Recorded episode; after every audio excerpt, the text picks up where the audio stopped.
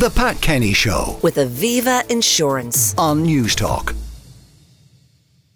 Now, a study carried out by University College London shows that sleeping less than six hours a night can impact on your exercise habits and lessen your cognitive abilities. Now, to talk about this in more detail is the main researcher on the study, Dr. Mikaela Bloomberg, Research Fellow at, at University College London. Uh, Dr. Mikaela Bloomberg, good morning and welcome. Morning. Thanks for having me. Now, so people are thinking I'm doing really well for myself. I'm getting the blood pumping. I'm exercising. I'm cycling. I'm walking. I'm running. Whatever I'm doing, but I, am doing so much of that. I've only time for five hours sleep a night. so, what, where's the problem? Yeah, so it is. It's definitely important to to support that good physical activity with with good sleep habits as well, or else um, in the long term there may be sort of some cognitive detriments associated.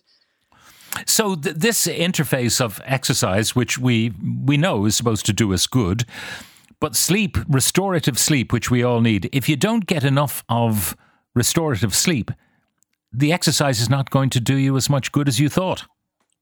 Yeah, yeah, um, and and we saw that sort of over over a long period of time as well. So so while we saw that at we looked over a ten year period, so while we saw that at the baseline, physical activity did was associated with a cognitive benefit, if it over time, if it wasn't also supported by by um, sufficient sleep, um, used, that cognitive benefit was was much reduced over over that long period of time. Now, how do you do a study like this? I mean, uh, do you start with someone in your sample and measure their cognitive ability, and then constantly measure their exercise, or, or is it self-reporting? And people can be delusional about both aspects of this, both the amount of sleep they think they get and about the amount of exercise they think they do. Absolutely, yeah. Those are both both issues to consider. So, um, so what we have is we have um, a, a big cohort of eight thousand nine hundred participants living in England, um, and we follow them. They're, they have actually been followed up since two thousand two, so there's about twenty years of data now. Um, but um, but we we looked over a ten year period, and we asked them about their sleep and physical activity habits at baseline, um, and then um, um, measured their cognitive function at uh, two year intervals during the 10 year period um, to examine how their cognition changed over time. But yeah, the issue of self report is, is a considerable one. Um, in general, we found uh, the participants in our cohort did tend to overreport their physical activity, as you would imagine. Um, but because the overreporting tends to be uh, systematic, which means to say, which means that everybody tends to overreport. It's not doesn't happen more in some groups than others. It actually doesn't really impact the results. Um, as for sort of self-report of sleep duration, it is a bit challenging to kind of know for sure how off how mm. long you slept each night.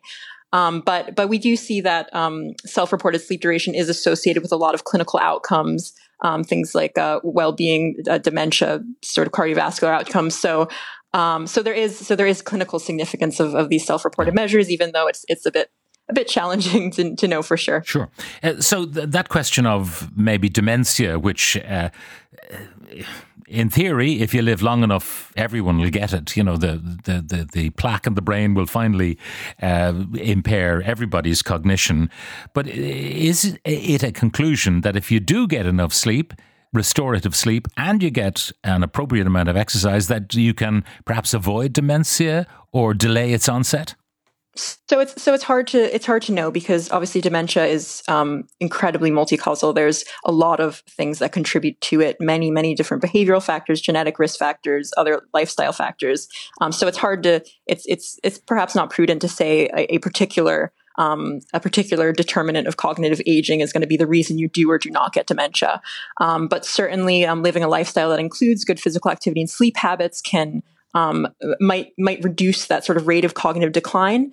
Um, so um, so that it it might delay the the age that you reach that sort of threshold for cognitive impairment where it starts to seriously impact your sort of quality of life and, and functional capacity. So, but but in general, living a healthy lifestyle is, is about the best thing you yeah. can do for for cognitive aging. And uh, as you get older, it's more important to get this balance of exercise and sleep uh, properly, I suppose, in equilibrium. Um, is that so? Can younger people get away with uh, more or less of both?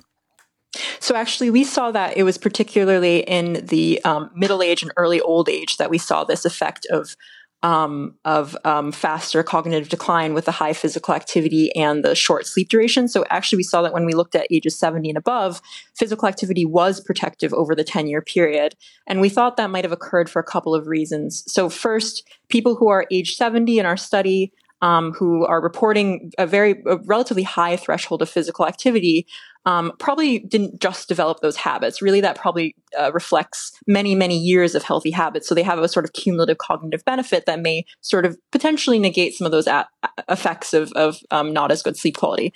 The other thing is just sleep duration as a measure of sleep quality as we age. So obviously, as we age, sleep sleep becomes more fragmented. Um, so sleep duration alone just might not be as good of a measure, or it might not be as salient for cognitive function as we age. Um, so it just might be that we need to look at other dimensions of sleep quality to really understand those older ages and, and how cognitive function and physical activity combine. Fascinating stuff. Dr. Mikaela Bloomberg, Research Fellow at University College London. Uh, thank you very much for joining us. The Pat Kenny Show. With Aviva Insurance. Weekdays at 9 a.m. on Newstalk.